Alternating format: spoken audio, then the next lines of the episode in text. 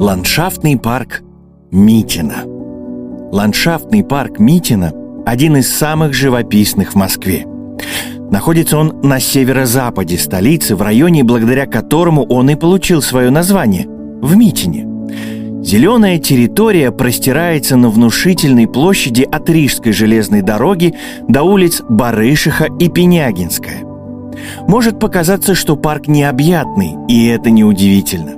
На его территории может уместиться 10 парков зарядье.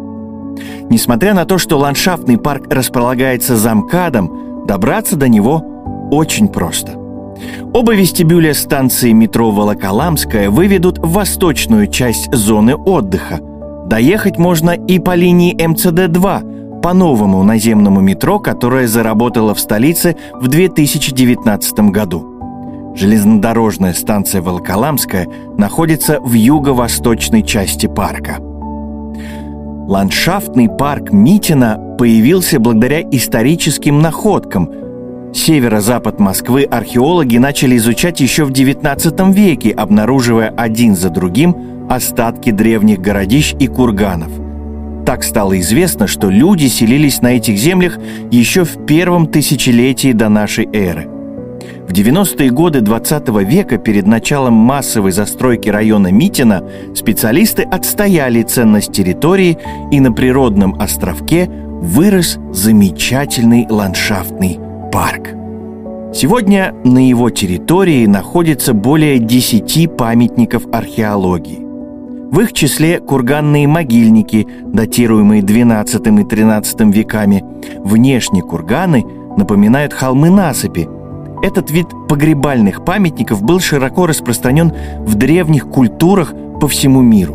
Высоту они могут составлять более 20 метров. В Митинском парке курганы не такие масштабные. Прогуливаясь по восточной части парка, эти невысокие поросшие деревьями холмы легко пропустить. Конечно, если не знать историю этой земли. Ландшафтный парк Митина отличается сильным перепадом высот – который может достигать 30 метров. Большое благоустройство, завершившееся в 2018 году, нисколько не затронуло природный рельеф этих мест.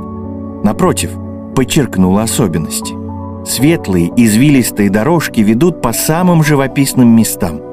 Площадь не маленькая, но в парке есть удобная навигация.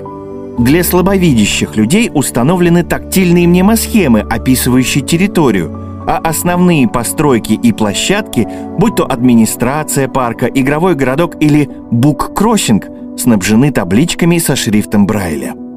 Одна из центральных прогулочных дорожек выводит нас к смотровой площадке в южной части парка. Она представляет собой деревянную террасу, на которой стоит квадратная арка, настолько большая и высокая, что в центре нее может уместиться компания из четырех человек – больше всего арка похожа на раму картины. Встаньте в центр, чтобы сделать красивое фото на фоне панорамы парка. Чуть севернее располагается Большой Пенягинский пруд. Прибрежная зона водоема – настоящий оазис спокойствия. В теплую солнечную погоду здесь можно отдохнуть на комфортном шезлонге или прилечь прямо на теплую деревянную террасу и пообщаться с белоснежными лебедями, которые часто выходят прямо на берег. К западу от пруда раскинулась главная парковая площадь – фестивальная, на которой проводятся районные праздники и массовые мероприятия. И не случайно именно здесь зимой заливают большой каток – Лед площадью в 4000 квадратных метров вмещает всех желающих. От фестивальной площади рукой подать до выхода на Пенягинскую улицу. С вами был актер Никита Тарасов. Приятного отдыха!